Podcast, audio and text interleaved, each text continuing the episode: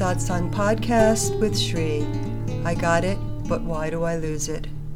Today is Thanksgiving Day in America, and I'm speaking to you from the Himalayas on this bright sunny fall day as I look out my window and see the vast mountains in front of me with the trees turning to their beautiful fall colors, the chrysanthemums blooming on my porch in yellow, bright magenta, and orange, reminding us of the season.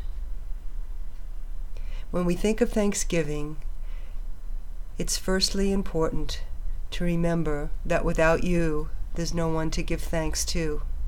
So the first thanks goes to yourself. The first thanks goes to the very life that you are that perceives the world.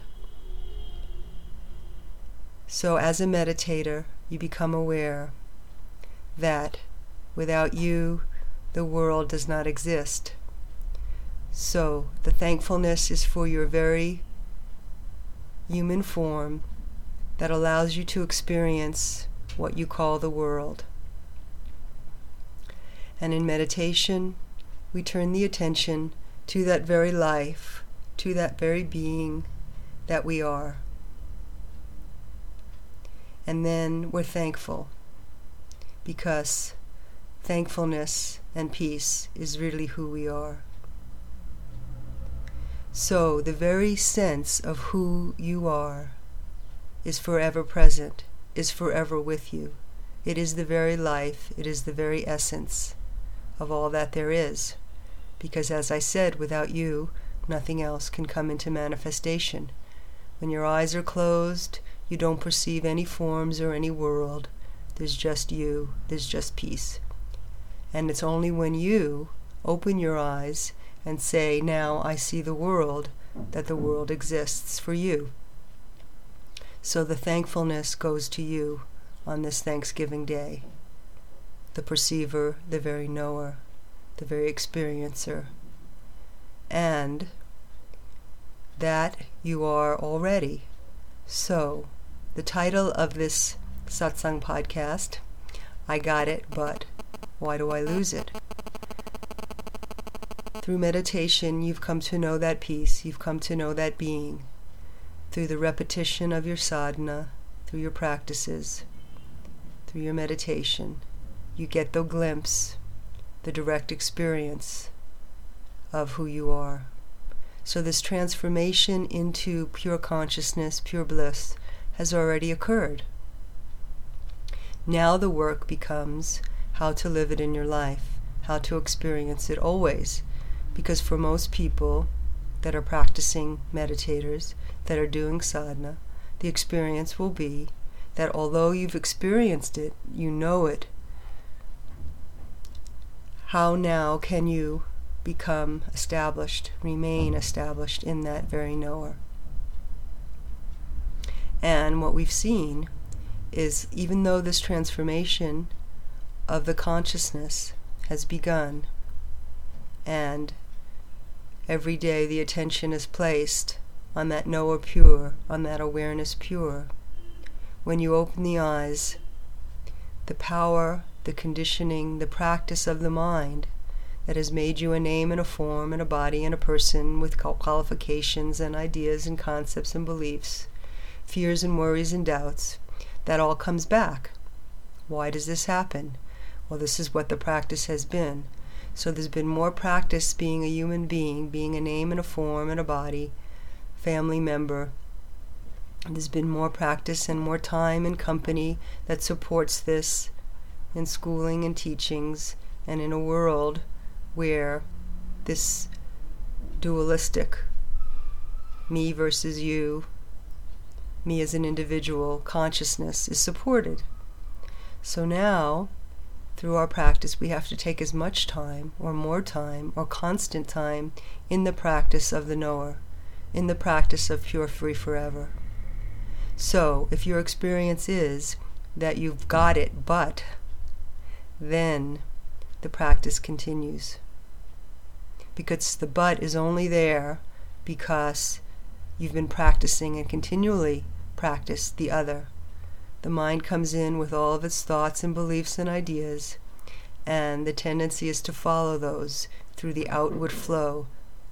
Patanjali calls it Vyutan Vritti, the outward flow of consciousness, to believing that the thought, things and the people and the situations, if they can be arranged in the perfect order, if you can get everything just the way your mind tells you it needs to be, if you can somehow manipulate your own world, get people to understand you, get people to love you, get it how you want it to be, then satisfaction can be.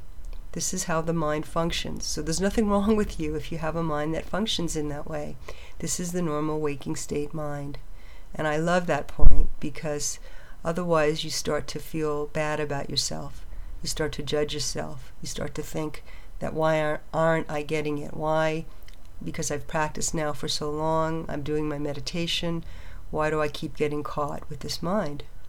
And it's not your fault. I'll say that again because this is how the human mind, the human being functions. And this is what the conditioning and the training has been. So now, through these podcasts, through listening to this, to placing the attention on the gyan, on the knowledge, rather than on the vyutan, the outward flow of the mind. You reverse the attention to nirod, to the very stillness, to the very peace that you become aware of when you close your eyes. And that peace is you. So you're already there. You've already got it. But because this transformation has not fully occurred, you have not completely realized it, then the nature of the mind, the state of your one pointed concentration, will be that sometimes you can remain established in the knower, and other times the attention will again trick you, move out to the things and the forms. Because the conditioned mind is very powerfully functioning in that way.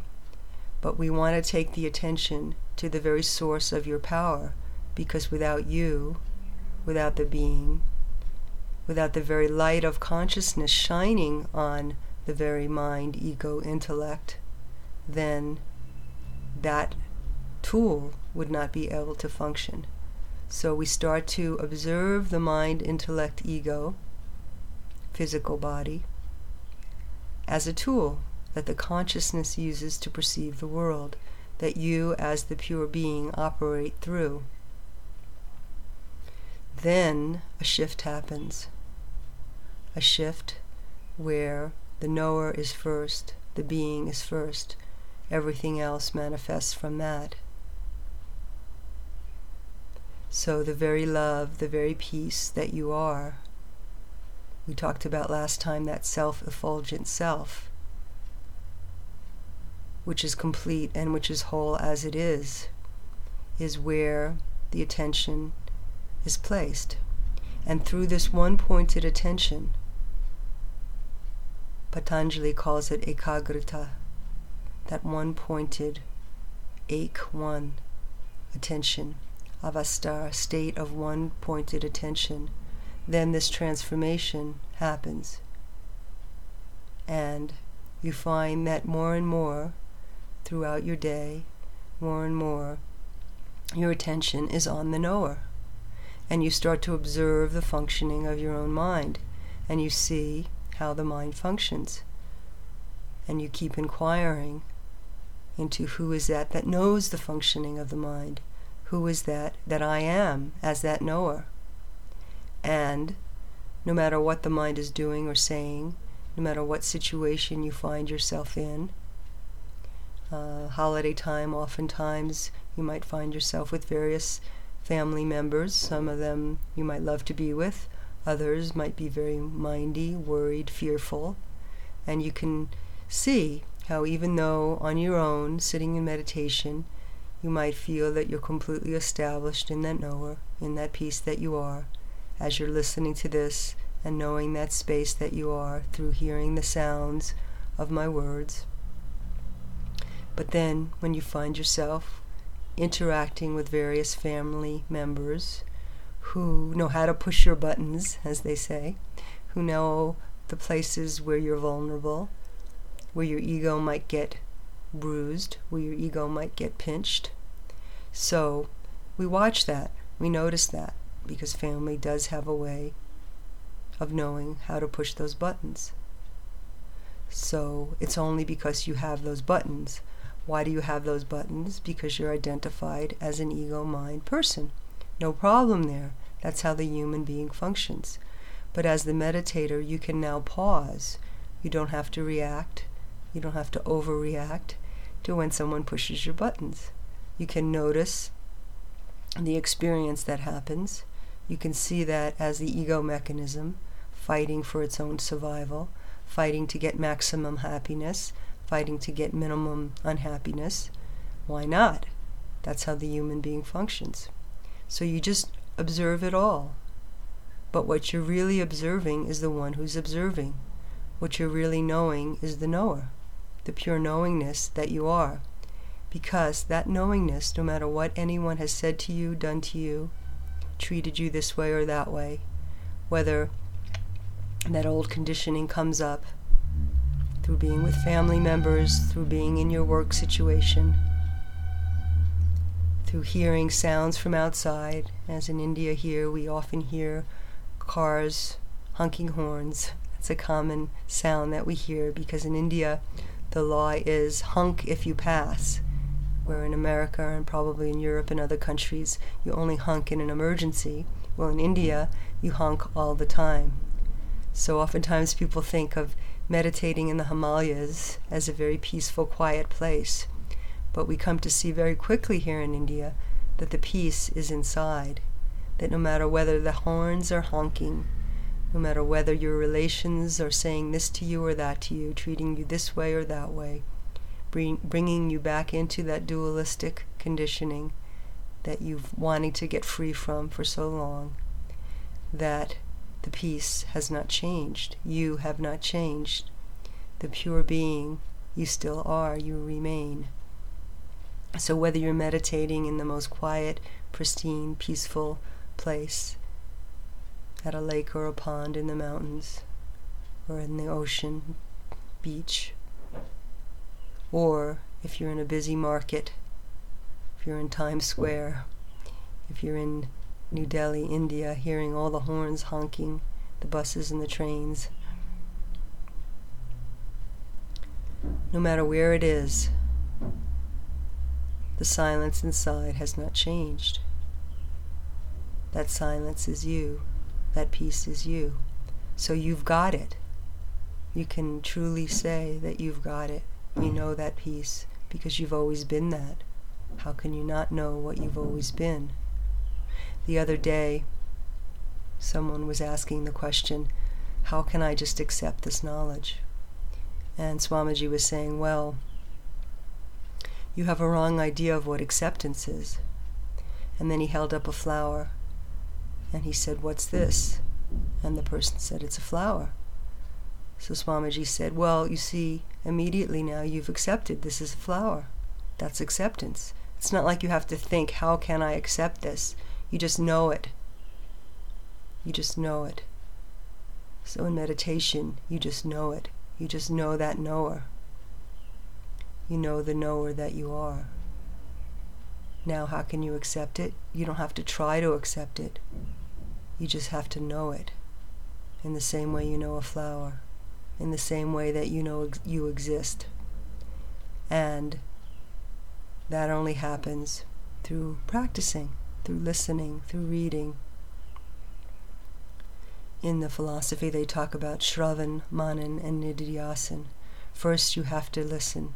You have to listen with the ears that can hear the truth, that can hear the highest awareness when those words are spoken. And then you have to do manan. You have to reflect on it. You have to know that that's who you are.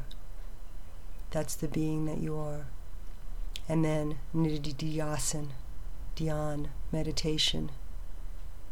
You have to practice meditation on that knower And anything that you can do, like listening to this, reading from some of our books or manuals, constantly re- reflecting as much as possible throughout the day on who is knowing. That will allow you to become established in your own being. Then, rather than saying, I got it, but why do I lose it? You'll say, I've got it. Amaram hum, maduram pure, free, forever.